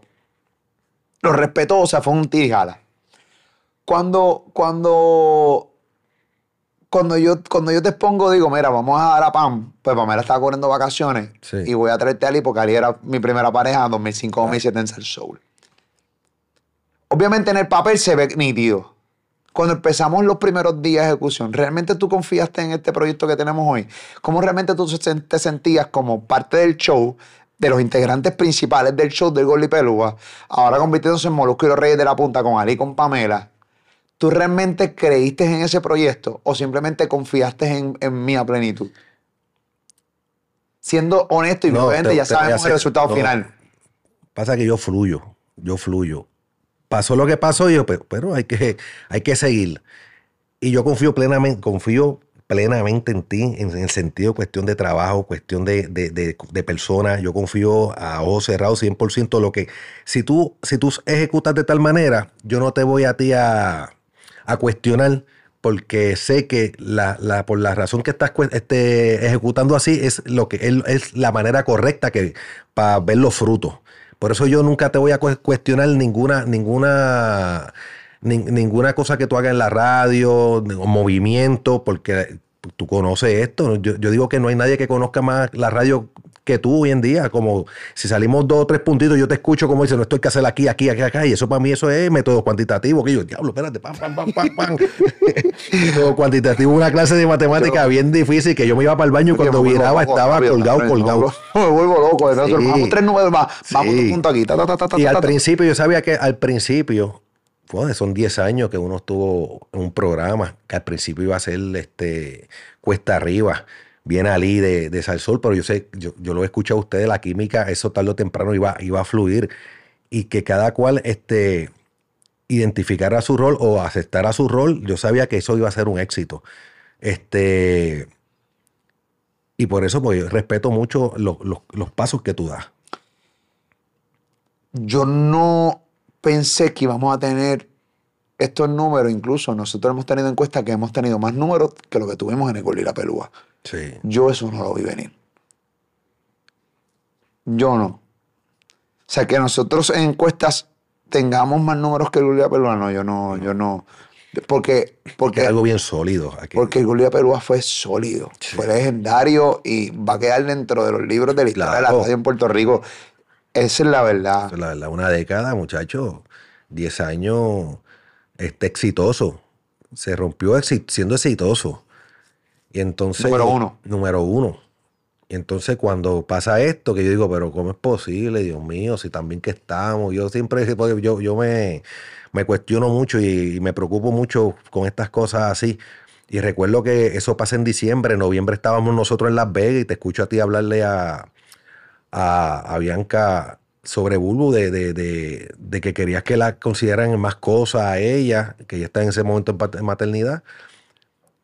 Y entonces, que eso fue la, la conversación que yo, que yo estaba al lado tuyo cuando estaba hablando con ella. Y luego de eso, pasa lo que, lo, lo que pasó, que no entiendo. Nu- nunca entendí el, el- el- en ese momento el por qué. ¿Tú crees que la gente fue justa conmigo? No, cuando, Tú, no. cuando, tú, cuando tú veías, cuando tú veías, cuando tú veías cómo me atacaban, este, incluso la misma Burbu me llegó a atacar, este, personalmente. Yo sé que este es un momento incómodo para ti, porque tú, porque tú eres amigo de los dos. Sí. pero eres un ser humano y tú estuviste ahí. Y como tuviste como... Porque hay momentos que yo me la he buscado full y que yo tengo que No, no, claro, claro, claro. Sí, sí. Pero si hay un momento, si hay un momento donde realmente para mí fueron injustos conmigo porque son, no tenían... Yo tomé una decisión. Yo cometí un error en hacer ese live que hice en Facebook reaccionándolo. Ese Sí. fue el error más grande que yo cometí.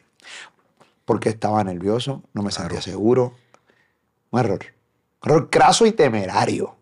Te, iban, te iban a criticar como quieras. No, no. Lo hicieron o no lo hicieron. Te iban O sea, a- Pero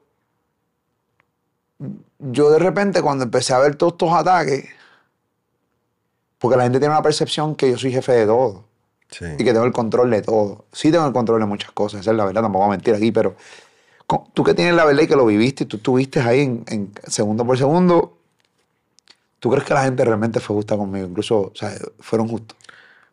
No, entiendo que no. Y más, y más yo que, que conozco, como te dije, te escuché cuando hablaba a Bianca, le decías de, de darle más participación en cuestiones de, de cosas de eventos a, a Bulbu.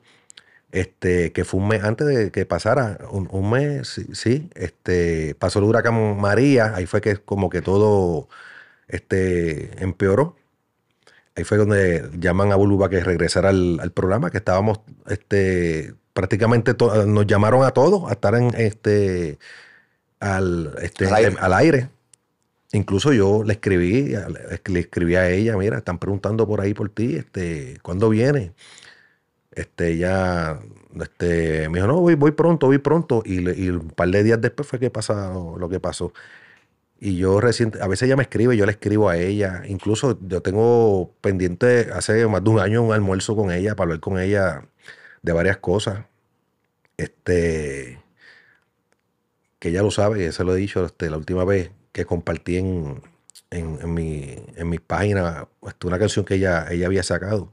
Le dije que, que quería sentarme con ella para hablar, hablar este, como hacíamos antes, nos sentábamos, este, almorzábamos y eso. Este, y espero que, se, que en algún momento pues se dé. Nunca voy a olvidar el Goliat Pelúa. eh, y fue, fue cabrón. Fue cabrón. Pero ese momento fue duro. Sí, sí, sí, fue duro. Fue un momento duro. Pero sobrevivimos. Sí. Y bien. ¿Y de qué manera? ¿De qué manera? Sobrevi- yo, ¿De qué yo- manera yo- ahí? yo llegué a pens- yo llegué a pensarle que, o sea, vamos a empezar, vamos a empezar, espérate, yo, yo soy un trabajador incansable. Yo no me iba a quitar nunca. Y yo iba a trabajar y le iba a meter el empeño duro. Pero hubo momentos, confesándote ahora, ¿no? Después de tantos años, que yo dije, ya rayo, mano, esta es la verdadera prueba de fuego es esta. Porque esto no, no es que yo estoy por las noches en la mega, en mi, esto está- estamos hablando de que este programa, cuando yo vi la reacción de la gente, decía, este es el programa. Sí. Y al final del día, sobrevivimos el programa. A niveles de que hoy cuando yo veo un programa que está sindicalizado en Orlando Kissimmee en Tampa, Sí. que ella también está, por cierto, sindicalizada y que me alegra, por cierto, también. Este, uno se, uno dice, puñeta. Eh, eh, ¿Entiendes? Yo, no, no, eh, sigue el crecimiento. Sigue, sigue, sigue. A, a- a Y uno recuerda, y uno recuerda ese primer año, los cantazos, los cantazos que cogimos, muchas Fue un año horrible. El primer año de Sí. Rey de la Punta con Ali Pamela. Sí. Y Ali cogió unos cantazos cabrones. Sí. Y Pamela también. Pamela le dieron en la madre. También. Que también fue injusto, papá. Incluso, eh, y se vio muchas personas cómo celebraban eso, este, cuando perdimos esa encuesta, me acuerdo que perdimos una encuesta y la gente está, hasta en la, hasta en la televisión salió, este, celebrando que nosotros habíamos perdido esa encuesta. Este, y gracias a Dios que duró, esa celebración duró tres meses, porque ya a los otros tres meses, de hecho, trepamos por ir para abajo, y gracias a Dios hasta el Ay, sol no de hoy. no, parecía yo los qué, los cálculos qué. Sí, sí, los muchachos, los métodos cuantitativos sacó aquí, aquí a la Y, a la Z, a la Papi, yo te voy a ser ah, honesto. Cuando nosotros perdimos esa encuesta, nosotros perdimos una la encuesta la primera encuesta de Molusco y Rey de la Punta, nosotros la perdimos. Y yo me, yo, yo, yo hubo, yo tenía que decir, o me frustro o le meto. Sí. Yo creo que ese fue el momento donde yo más me encabroné. Y no me encabroné por perderla, porque yo sabía que la podíamos perder. Me encabroné como la gente celebraba. Y yo le decía, estos tipos se van a arrepentir. No hay nada peor que lo que ustedes están haciendo. Me están dando una gasolina, mi hija la gran puta. Papi, yo cogí, yo me senté. Le di a Felipe, el productor del programa, vamos a sentarnos aquí. Me acuerdo como ahora. Pan, tan, tan, tan. Entrevistamos a Ricardo Rosselló. Pa, pa, pa, pa, pa. Mira, pasó, mira, que si unos cerdos vietnamitas le, le molieron la- las nalgas a, a Michelle, a mi, ¿cómo se llama? A Michelle Lewin. Pan, Michelle Lewin, línea telefónica, tan, tan, tan, tan, tan. Tan, tan, tan. Mira, Nicky Jan, que hizo todo, Nicky Jan, línea telefónica, Nicky, ta, ta, ta, ta, ta. Vamos arriba, puñeta. Ta, ta, ta, ta, ta, ta, ta. Tres meses después. ¡Mm! Dice, Acaparamos. puñeta, vamos arriba, puñeta. Vamos arriba. Acaparamos, acaparamos y. Acaparamos y como acaparamos. Sí. Y al final del Se día, inflaron. sí, pero porque trabajamos también. Sí. En aquel momento también yo me confié, empecé a viajar, me, me entró el guía de Brad Ah, a estaba hacer haciendo películas, películas. películas a la vez. Estaba haciendo Tres películas. películas a la vez, mamá. Eh, bicho, y em- Molusco, tú no eres em- Brad Pitt. Y empezando un proyecto nuevo. Y lo de abandoné. Sí. Fue culpa mía también. Fue culpa mía también que en momento histórico, empezamos y Rey de la Punta, yo pasaba dos, tres semanas fuera, un mes fuera grabando películas en República Dominicana y aquí en Puerto Rico. Pero hicimos los ajustes, eh, trabajamos y el público siempre ha sido pieza clave, el público es todo, pero sí, y está ahí, brother. O sea, ha sido, ha sido bien Pero fiel, gratificante. sí. No, no se siente bien. No, no, en verdad que sí, pero son un montón de cosas internas que estamos haciendo externas hoy, que la realidad del caso es que, y que la hemos vivido juntos, cabrón. Sí, papi, 15 años en esta, muchas tantas cosas que nosotros no hemos, hemos vivido, muchachos. ¿Qué es lo más que te encojona de mí? ¿Hay algo que te molesta de mí? Que nunca me lo hayas dicho. O alguna, algún, algo que hice alguna vez que, que, que Pues fíjate, no, si, si te digo, si te puedo decir, no, no que me molesté, sino que me, que me, que lo pensaba mucho. Cuando surgieron este el año pasado a finales, que surgieron tantos clickbait de yo borracho, borracho, borracho, borracho, eso como que me, eso como que me, molestaba. me morcí porque, porque ya las personas me estaban, yo no podía salir por ahí porque querían, querían darme una, y, y a veces quería estar aguantado porque tú sabes que yo me pongo bien contento y pues quiero estar hasta las 3 o hasta las 4 de la mañana y no puedo. Y entonces, este, y pues la- las personas, la- ahí, uno, ahí uno entiende cómo, cómo las personas con, con algo que, que uno escriben así, pues lo, lo piensan, porque ahora mismo dice, puñeta, yo hice el, yo hice el 10K. Yo me jodo con, la, con las crutillas de Anita Sánchez de lunes a jueves y, me- y me doy un paro un viernes. Entonces me están diciendo borracho, pero ¿cómo es eso? Di- di- dime este fondista, dime maratonista. Yo corro más de lo que bebo. Pero- sí, pero, pero eso ya tú me lo habías dicho. Sí. mano, en verdad, me están diciendo, porque no, la gente, la gente me dice borrachón en la calle, me dice borrachón en la calle. Y entonces, en, una, porque- en una yo te dije, en una yo te dije que tú querías, que, mira, no, tienes que pedirle perdón, yo no sé a quién diantre. Yo no, a Wisin, ah, a Wisin, pídele perdón a Wisin porque, porque tú estás borracho. Y yo de ¿qué perdón? Pero porque si yo no hice nada, yo estaba borracho, ¿cómo que perdón de que no?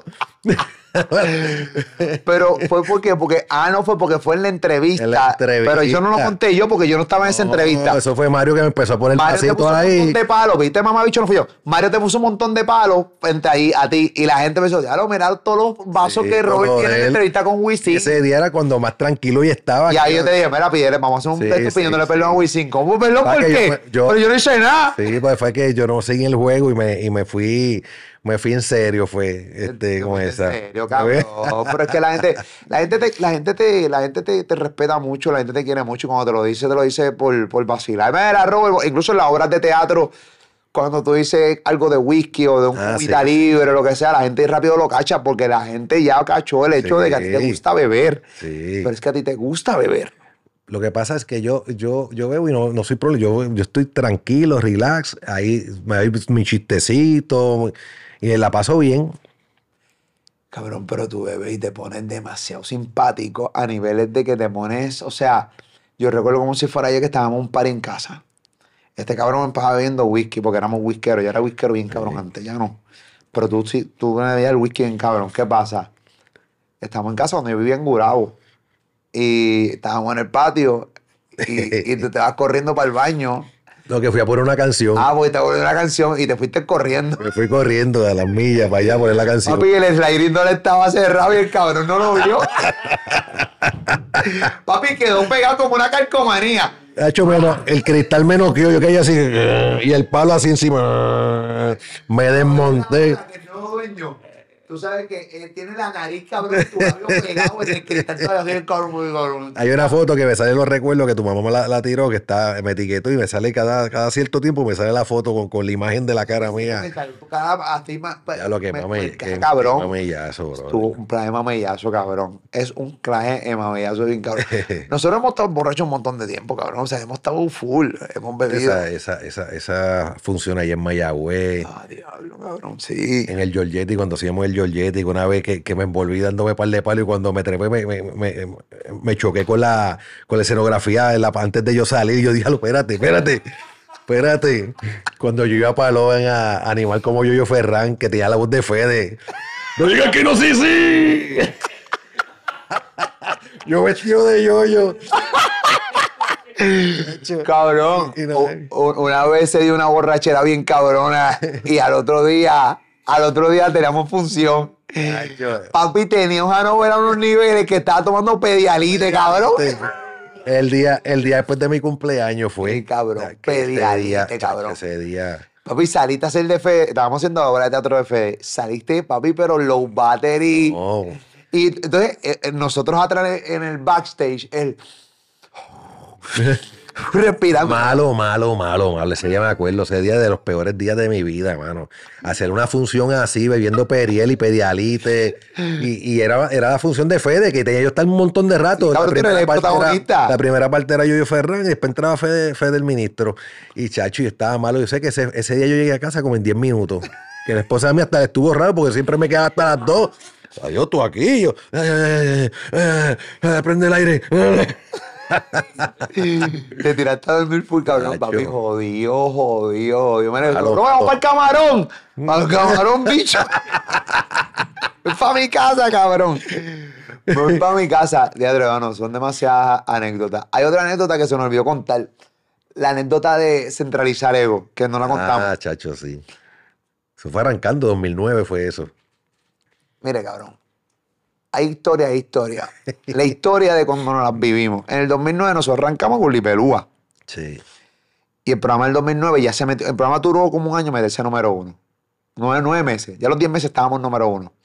En el 2009 estaba un personaje que yo tenía que era Bucci, el mujerón. Sí. Y estaba Yoyo Ferran. Y ya estaban empezando a pegarse. Estaban pegaditos. Sí. Pegaditos, pegaditos. Bueno, habíamos hecho funciones. Habíamos hecho funciones, obras de teatro, papi, pegaditos, papi. ¿Qué pasa?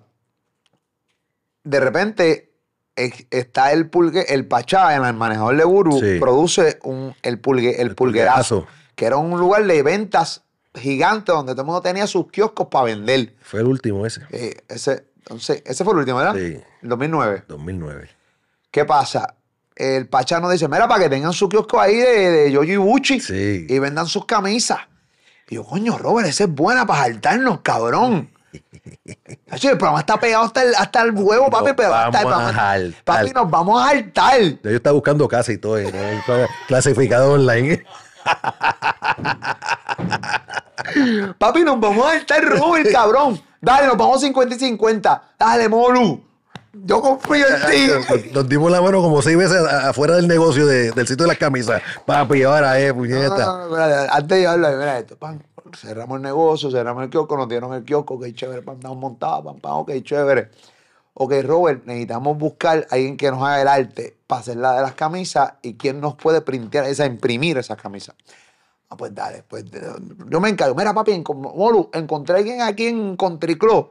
O el Country. Sí, sí, encontré ahí. Eh, entonces- Abajo del, del vikingo. Está abajo del vikingo, el jean del vikingo. Sí. Papi, vente para acá porque. y, fui y fuimos para allá hablar con el tipo. Sí. Mira, papi, el tipo nos hizo un arte Sí. eh, de Goyo y Gucci. Feo con Yo, cojones. yo se parecía a esto en la yo, yo.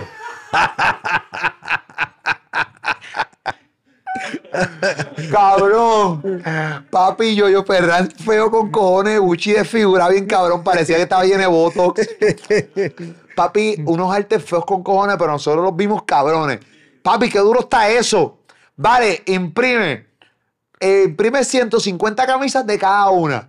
Y el tipo no me dice, ¿Tú, en, en serio? No, yo sí. Y otra cosa, ¿tú abres los sábados? Le digo yo al tipo y me dice, no, no, no abrimos los sábados, pero si tengo que abrir para tirar más tiro, pues papi, thank you. es thank you porque créeme que vas a abrir. Sí. Créeme que vas a abrir. Sí. Para tirar, hacer tirar 150, y te habrá hasta 500. Pero pues, pues, me estoy yendo conservador con 150 Sí. camisas. Le dije, cabrón, con una, seg- Y el tipo nos miraba así como que, ¿está bien? con una seguridad puta. Papi, bro, tranquilo que yo hago la inversión. Sí. Yeah, vámonos. Viste ahí. Y pan, nos llevamos las 150 camisas. Nos acomodamos ahí, ahí. De hecho, fue mi esposa, fue toda la familia para ayudarnos a vender. Este se viste yo, yo me viste mucho con el maquillaje que el cabrón. Pam, pam, pam, que todavía hay fotos por ahí. Este, esa mierda. Papi, arrancó el pulero. La tichera 15 pesos. Eh, la 15 pesos, papi, cagarte, no, vamos a ver. Porque nosotros estamos Con con la calculadora. con la calculadora. Papi, calculando. Ya, diablo, papi, 15 nos vamos por con 150, mil papi, son 2.500. En aquel momento para nosotros es un Sí. pilete cabrón, pam, pam. De hecho, tiramos 500 más por 15, son 7.500. Papi, nos podemos llevar 5.000, 6.000, como de, papi, nos podemos hartar. Un weekend de 6.000 cada uno, corre Tacho, cabrón. ¿qué, Aquel qué? momento que, ah, pan. Y estamos en el pulguero. Nos vestimos de yo y Uchi. Bien, y de repente, bien. pan, el viernes. Estábamos en el programa ese día y llegamos Sí. tardecito. Y yo llamo para allá para. Mira, papi, ¿cómo va eso? ¿Cómo, ¿Cuántas que hemos vendido el viernes? eh, pues yo, como tres.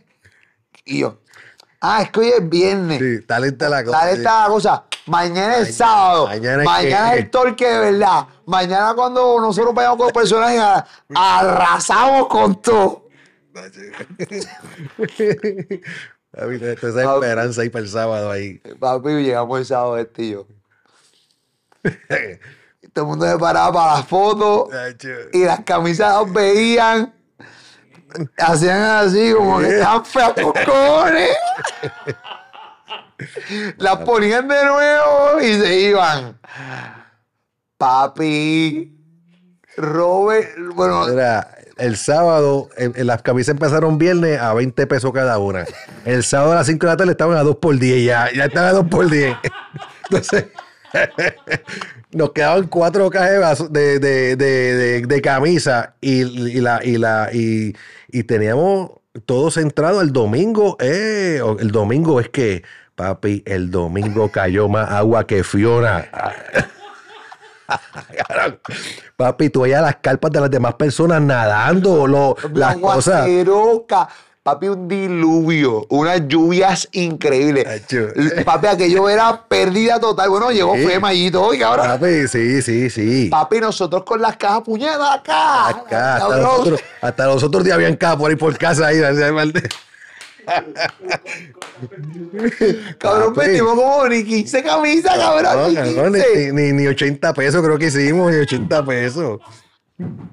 Papi, entonces cada función nosotros cargando con las jodidas cajas esas, en cada función, a vender. para volver a traerlas de nuevo porque tampoco se vendía.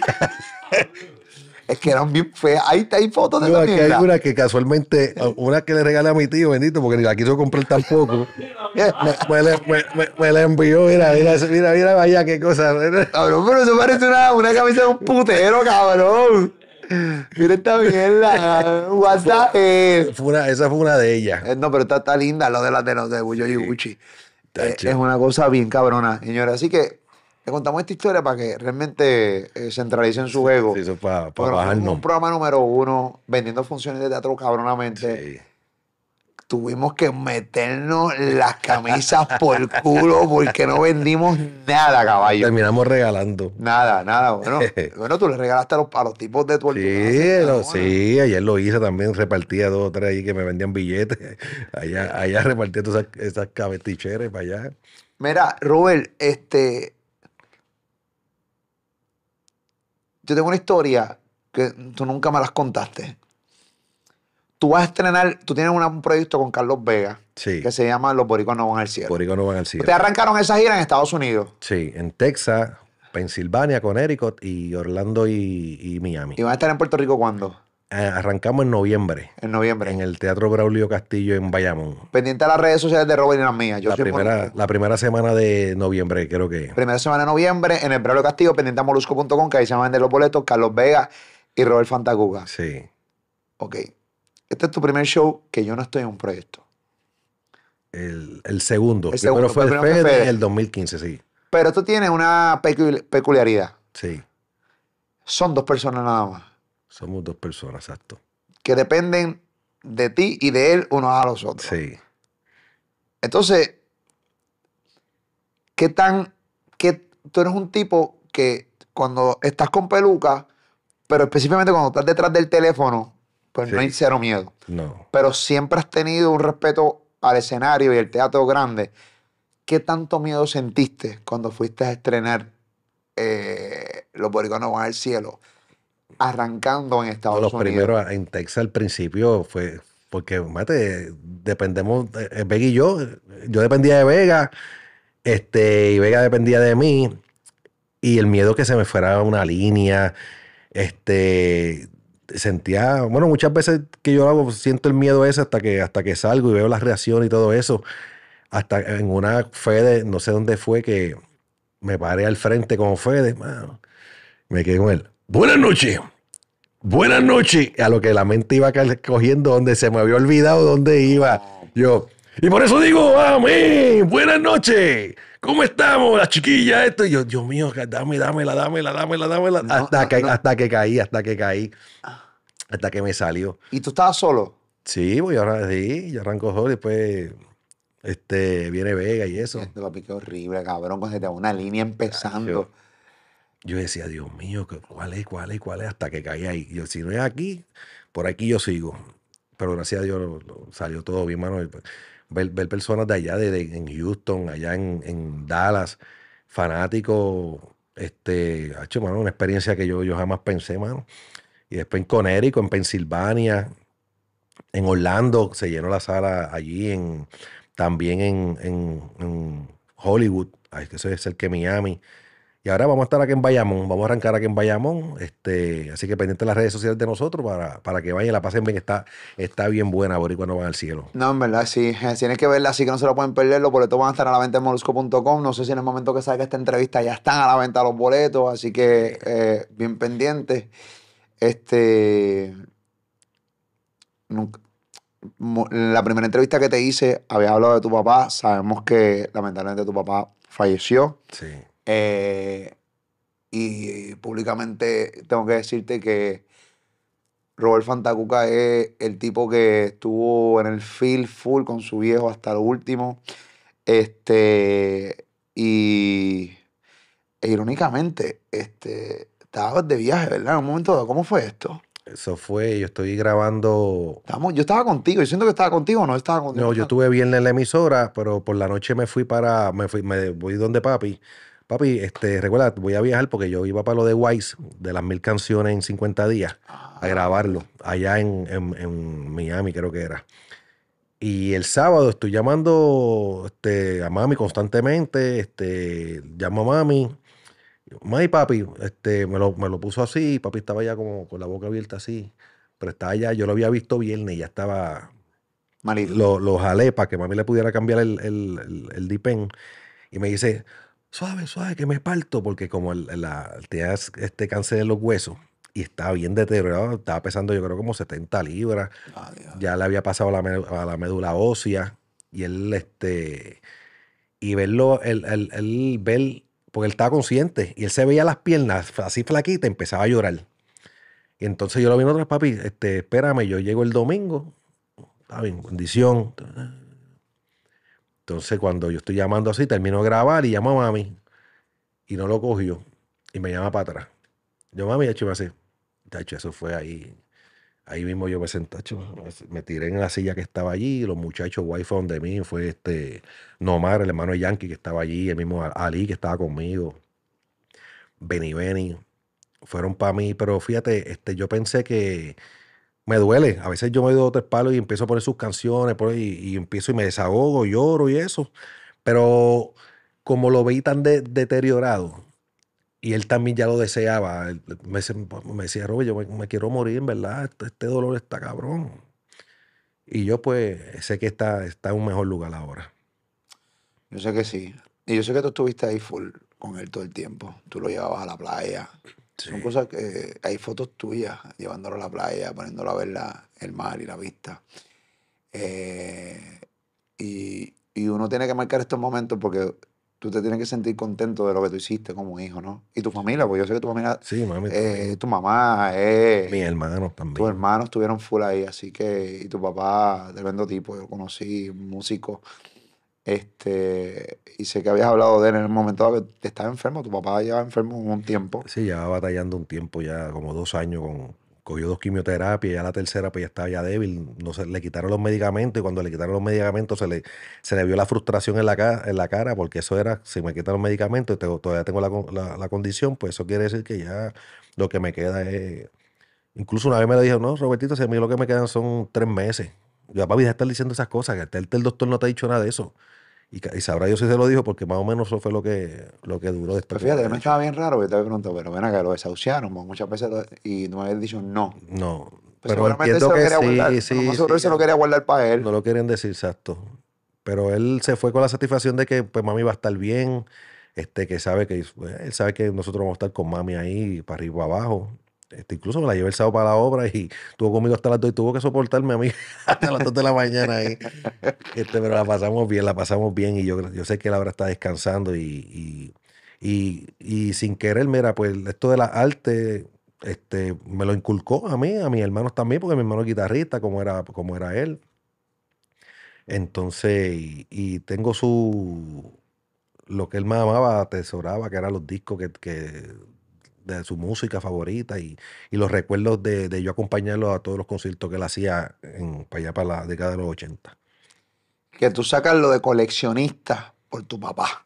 Sí, porque tu como- papá colecciona música igual que tú. sí, en casa. Creo que es algo distinto, ¿no? Sí. En, en estilos, pero, Sí, pero papi por tiene, colección es colección. papi tiene como dos mil discos de música este, popular, entiéndase tango, este, la música mexicana de Jorge Negrete, Pedro Infante, de Javier Solí. Entonces yo vivía en un segundo piso, una casa de madera. Y cada vez que venía un, un huracán, yo tenía que bajar todos esos discos abajo para que no se mojaran. Y eran subir y bajar dos mil discos, tenía que, porque eso pesa, tenía como 40 discos. pa, De pasta. De pasta. pa, pa, más los cassettes, tenía como sé yo, casi mil cassettes también. En cada huracán yo tenía que bajar abajo para que no se dañaran los discos. En el 98 con George, yo le dije, papi, yo le voy a poner los tensores al techo, tranquilo que esta casa no se va a ir, deja los discos, deja todo. Confiaron en mí. A la media hora, Robertito al techo, Robertito al techo, cara. La vecina al frente, Robertito al techo, al techo. Eche, papi, se fue por debajo de los tensores que yo le había puesto. Y lo, y lo, y lo, y lo, qué cosa cabrona. y lo cabrón fue que los discos no se mojaron, mano. No, Se mojó todo, la, la- lo- lo- las camas, los muebles, todo se mojó y los discos se salvaron, mano. qué cojones, qué Sí, cojones. y están ahí. eso fue, muchacho, eso, eso del, de- del techo, muchacho. Mira, Robert, este. Tú sabes que te respeto mucho, te quiero mucho. No, igual, Eh, igual, hay, una, hay un respeto, una admiración y, y una lealtad más allá de todo. Así que me agrada poder haber sentado contigo, hablarle un par de cosas. Este. No, no suelo. No, no, no. Uno no suele. eh, Yo creo que hemos hablado más aquí que lo que hablamos muchas veces. Porque Sí, porque la- muy la- las corridos. personas a veces este, podrán pensar que nosotros estamos hablando y nosotros llegamos a trabajar, trabajamos, nos despedimos, tú sigues para tus cosas y yo para las mías. Y la gente a veces piensa que nosotros estamos este, hablando en la emisora y no, ahí si la gente pasamos supiera... un chat y jodiendo. Exacto, si la gente supiera que esas cuatro horas nosotros le metemos el trabajo este, y eso va como, como eso corre, eso está aquí. Y, y yo te agradezco de que tú seas como tú eres porque tú, tú ayudas a personas como yo, otras personas a, a- a dar la milla extra, a dar más del 100%. Porque uno, uno te ve a ti y uno, puñeta, pues este hombre no se cansa, puñeta, te va a seguir la que Y yo sé, uno, uno dame, dame, dame, dame estirarme pa, y este pasa a mí a seguirlo. Eh, está bien, estamos bien, estamos ready. ¿Qué, qué pasó? ¿Qué pasó? No, no, no ha pasado nada, ¿qué pasó? Y eso, y eso es de, eso es de admirar, eso es de admirar, muchacho. Y, y- y siempre saca, saca lo mejor, este, en modo de trabajo, saca, haces que otras personas den el, den el, den el máximo. Los que, los que lo- así lo desean, porque siempre va a haber el vago que, que No, va a no, y lo que pasa es que yo, yo, a mí me gusta, una de las cosas que yo más disfruto es tratar de, sac- de desarrollar talento y, y que la gente pueda eh, descubrir talentos que tienen y que no se han dado cuenta y que yo los vi y ellos no. A mí me gusta hacer eso. Este, por ejemplo, una, ahora mismo, por ejemplo, este, talentos que yo veo hace mucho tiempo, que sé que tienen talento y él lo sabe que tiene talento. Sí, Por ejemplo, tú eres uno de ellos. Siempre supe que tenías talento. Y una de las cosas que queríamos hacer era tratar de sacarte de las pelucas y llevarte al teatro a que hicieras personajes sin pelucas. sí. Fuera de Yoyo, Fede y los demás. Eh, Robert. Y lo logramos. Eh, te metimos en. Y la Yola donde- y la Yola donde va. Y mira que arranque con Tacho, con Papi, con ustedes, el con caso. Con Faustomata y con los Sanky Panky. Y tú sabes, que, tú sabes que a mí se me hace bien complicado los ensayos. De hacerlos como yo así, se me hace bien complicado. Este, porque siento a veces que la, la- la- la- no lo estoy haciendo bien o, o es cosas mentales. Así que Bueno, inseguridades de uno también. sí, sí. Porque recuerda que te acostumbraste a hacer shows con una peluca y un personaje. sí. Te refugiabas en el personaje.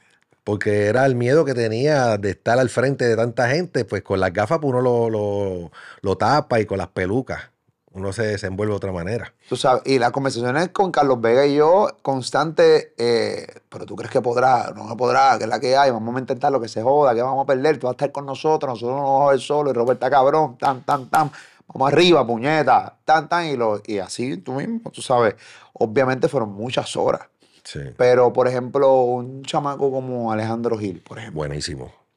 que Alejandro Gil este, lleva trabajando con nosotros hace un montón de años, en casi todos los- hemos puesto, hemos puesto un montón de proyectos. En la nosotros- Yola estuvo con nosotros. en La Yola estuvo con nosotros, en un montón de proyectos. En, ahora también estuvo con nosotros, que para mí es uno de los personajes más cabrones de esta obra de Sí. teatro, de, eso, del, del- del cabrón junto con el de Jason, no, este, y todo el corillo, todo el mundo estuvo cabrón, pero este, y, y de repente yo veía a chamaco como Alejandro con mucho talento y que mucha gente cogía como que no, no se la querían dar en las tablas y me encabronaba. Sí, sí. Pero yo estoy viendo, espérate, este tipo tiene talento, pam, pam. Yo, poco yo a poco leí y me lo decía yo, pero darle la oportunidad de verlo para que tú veas papi, el dale. gran talento que es. terminamos produciendo el show de, de stand-up comedy e hizo casi 11, 12 funciones. En TRC. Éxito brutal. Y la gente diciendo, diablo, este chamaquito.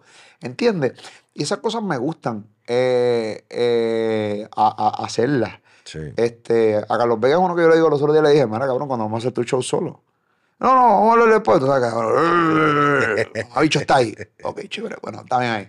Y son esas cosas, obviamente, Carlos Vega no, no es un- talento que descubrí yo. Él es talentoso. Sí. Se acabó. Y, y toda la cosa. Pero, pero es eso. Es eso, mano. A mí, yo no creo. A mí me encabrona el comfort zone. Porque el problema es que cuando, a mí, cuando yo analizo lo que me costó llegar y lo que tengo que trabajar para mantenerme, y veo gente que se le hizo más fácil y no quieren seguir caminando, me encabrono. Sí, que se recuestan y muchos se recuestan. Y tú eras uno de esos. Y me encabronaba. Eh, Pero- Suave, suave, suave. No, jodito, no, no, jodito. es que- es que- No, me encabronaba porque yo veo en ti tanto potencial. Potencial que tú mismo muchas veces no veías. Sí, Hoy día sí. sabes que lo tienes. Porque ya ahí está, obviamente, tu puto resumen. Hoy ahí tú ves la gente cómo te quiere, cómo te respeta, cómo te admira, cómo me comen el culo a mí por ti. Sí, sí. ¿Entiendes? Entonces, está ahí. Y, y cada vez que me, alguien me. Mucha gente me descojona por ti, para mí es una satisfacción. ¿Sabes por qué? Porque antes tú no despertabas ningún tipo de pasión, como Robert Fantacuca. No, sí, sí, al principio se, se me hacía bien. No respetas. Y cuando, ahora que despertaste, despertaste esa pasión, Sí, porque cabrón te, te decía, vamos a hacerlo. Digo, ¿viste? sí, sí. Así que cada comentario de personas que me, me descabronan por ti es un logro. Para acá. Así Sí, yo lo porque veo. yo era, yo era, yo era un, ¿cómo te digo? Este, yo como yo, ni, ni ton, ¿cómo es? Ni son ni ton. ¿Cómo es? son ni ton. Sí, no, ni, ton ni son. Ni ton ni son. el refrán. Sí, sí, como que nada. Y, y yo no entendía. A mí se- se- al principio se me hacía bien difícil uno poder, poder este, hablar sin, sin que se me pareciera a, a ninguno de los otros personajes que, que ya venía haciendo 15 años. Y yo, yo estoy prácticamente como un principiante veterano ya en la radio, pero siendo como yo, este, principiante y aprendiendo y con el miedo de, de no querer dañar la química que, que- que ustedes tienen o meterme, pero ahora, ahora yo lo manejo y sé cuándo puedo tirar el, el chistecito si lo tengo, si no, o si no me va a salir como quiera, porque si no me sale un chiste, me sale un disparate y No, como pero quiera Lo busco. Ustedes van a darse cuenta en radio. ¿Qué- Sí, qué- sí. Dime, Robert, ¿qué pasó? Sí, sí. Y seguramente tú estás que no vas a decir nada. No, papi, lo que pasa es pam, ahí, y, te- y arranca. Sí, Porque obviamente yo sé que tú estás esperando el momento. Y yo te lo busco para que también No, lo sé, para que puedas sé, lo tenerlo, ¿entiendes? Eh, porque a veces Pamela coge ese grifo y no lo quiere soltar. ¿Entiendes lo que te estoy diciendo? Gracias, Pam. Dime, Robert, ¿qué pasó? ¿Entiendes? Sí, sí. ¿Entiendes? Pero tuviste la visión, porque ahora mismo, pues, si no, yo me hubiera quedado solamente en radio. Y No, no, tú, no, y tú me hiciste en teatro. Cuando yo miro para atrás, de todo lo que salió de, de un micrófono, que personajes que nacieron de un, micro, de un micrófono, de un teléfono, y hacer obras de teatro, e- ellos siendo el, la el personaje principal, eso es algo, eso yo creo que eso es algo, eso es algo grandioso. Y eso, eso yo no lo, eso no, eso yo no lo pensé hasta que un chavaco me lo dijo. ¿Tú no te has puesto a pensar que esos, esos personajes tuyos que se ven de teléfono ahora están llenando obras de teatro y todo eso? Y yo, jamás- yo no, nunca le había dado casco a eso. ¿Cómo tú no le das casco a eso, pelota de cabrón? Sí, por eso, porque nunca no, te digo una ¿Cómo cosa. tú no le- ¿Ves lo que yo le estoy diciendo? No le da casco a eso. Eh, eh, eh, yo, obviamente, Ahora, ahora sí, una ahora cosa yo. es darle casco y creérsela, y una cosa es darle casco para sentirse bien y, y proteger y cuidar con lo que tanto esfuerzo uno logró. Sí. Porque la gente, no, la gente no tiene ni idea la cantidad de horas que uno le mete a esto, Robert. La gente no tiene ni idea la cantidad de, de sacrificio la- que hay que escribir, que hay que leer, que hay que meterle. Eh, tú sabes, que hay que crear estrategias. La gente piensa que esto es un juego y ya. La gente piensa que esto es sentarte y ya y hablar. No. Y la gente no ve que realmente es una estrategia. O sea, esto es La gente no tiene ni idea. Tú sabes todas las personas que se han sentado frente a ese micrófono y se trancan porque se creen que es fácil, pero cuando le ponen un micrófono de frente, como que se, se, se, se cohiben porque se creen que es fácil, no es Todo lo que fácil. casi, un montón de gente que empezaron cuando yo empecé en la radio hoy día no, no, no están. No. Porque realmente esto es un trabajo de muchas horas. Sí. Mucho sacrificio. Mucho, mucho sacrificio. Mentalidad que hay que meterle, son es mu- muchas cosas, muchas cosas. No, yo estoy contento con, con, con, con el grupo, con el corillo, con el programa de radio como tal. Me lo disfruto. Y se nota, se nota. Eh. Te sientes, te sientes bien. Te veo, incluso, no sé, no sé si es que, pues, que estás cambiado en cuestión, estás haciendo ejercicio, te ves más flaco, te ves mu- mucho mejor, pero en el ánimo te sientes hasta, te, te sientes que estás, no estás en estrés. te Yo me disfruto más de este programa que el de antes, te lo juro, sin que me cague por dentro. Me lo disfruto más. ¿Por qué? Porque eh, no es por nada personal ni nada por el estilo. Es que yo creo que es porque desde que bajé de peso, las cosas me las disfruto más. Y el gorila pelúa lloraba bien gordo. Y siempre estaba bien estrésico. Sí. y me lo cogía todo bien personal. Ahora yo estoy en un momento de mi vida que sí trabajo por rating, sí trabajo por números, pero también me, lo- me los quiero disfrutar. En aquel momento estaba full competencia y descabronar la salud de la humanidad.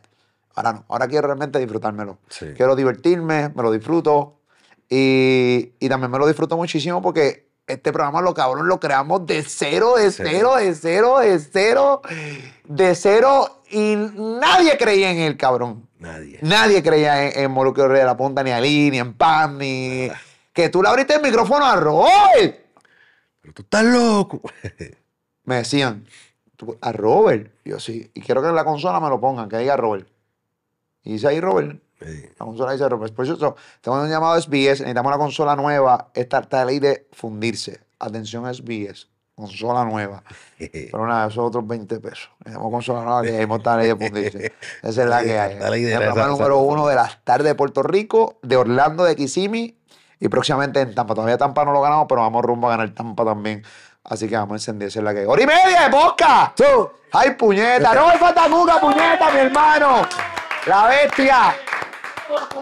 Tú sabes que, este, nada, nos escuchan en el Palabreo, nos escuchan en Molusco y los Reyes de la Punta, este, todas las tardes en Puerto Rico a través de la Mega de Puerto Rico, a través del nuevo, nuevo, nuevo Sol 95.3 en Orlando, Kissimmee, Florida Central.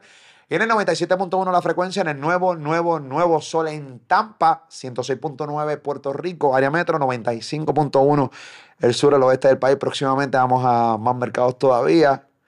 Y estoy diciendo toda la frecuencia. Y el cabrón es súper cool. En mi vida esperé decir que nos escuchamos en frecuencias fuera de PR. ¿Qué, qué? Fuera de PR, cabrón. Vete pa'l carajo. ¿Qué? Y llegar a otros lugares y que nos reconozcan para nosotros es, vamos, súper cabrón. Y Cuando tú coges las líneas que tú escuchas venezolano, colombiano, mexicano, de todos lados, tacho, Súper cool. brutal. Mi respeto, cabrón, te quiero mucho. Igual mi hermano. Esa es la que hay. El respeto es mutuo. Respeto. Robert Fantacuca, la bestia humana, puñeta, esa es la que hay. La humildad hecha hombre y la lealtad que camina, esa es la que hay. Y a ti, gracias por estar con nosotros. Molusco TV, de ahorita.